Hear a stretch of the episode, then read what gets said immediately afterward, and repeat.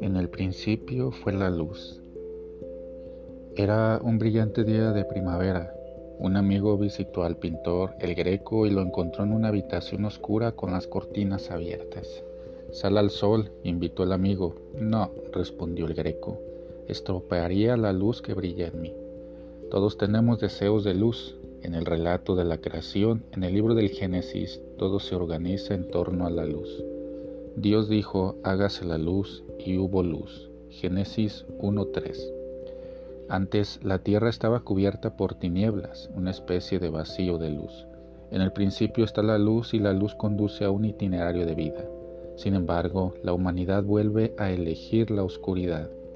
En el Evangelio de hoy, Jesús, el Hijo de Dios, se presenta como la luz para los judíos que lo perseguían por las obras que hacía y por las palabras que pronunciaba. La luz es una chispa que nos habita. En el cantar de los cantares, los enamorados descubren que esta chispa de luz es el amor que experimentan como reciprocidad. El amor es una chispa de Yahvé. Cantares 8:6. En el libro de Job vemos la historia de un sufrimiento sin límites que abre paso a paso el mapa de la luz. Te conocía solo de oírte hablar pero ahora mis ojos te ven. Job 42.5. El Greco, pintor español de origen griego, también habla de una luz invisible que el sol puede estropear.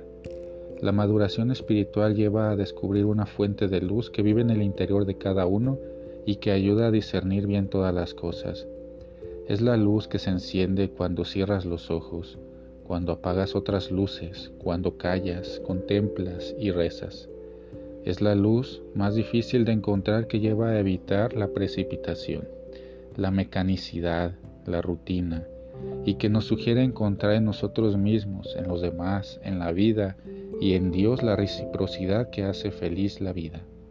Al repetir durante el día este poderosísimo Evangelio de Jesús, la luz del mundo, que el Señor ayude a encender la luz interior que disipa tanta oscuridad en nuestros días y tan necesaria y en nuestro comportamiento embarrado por las tinieblas, lejos de Dios.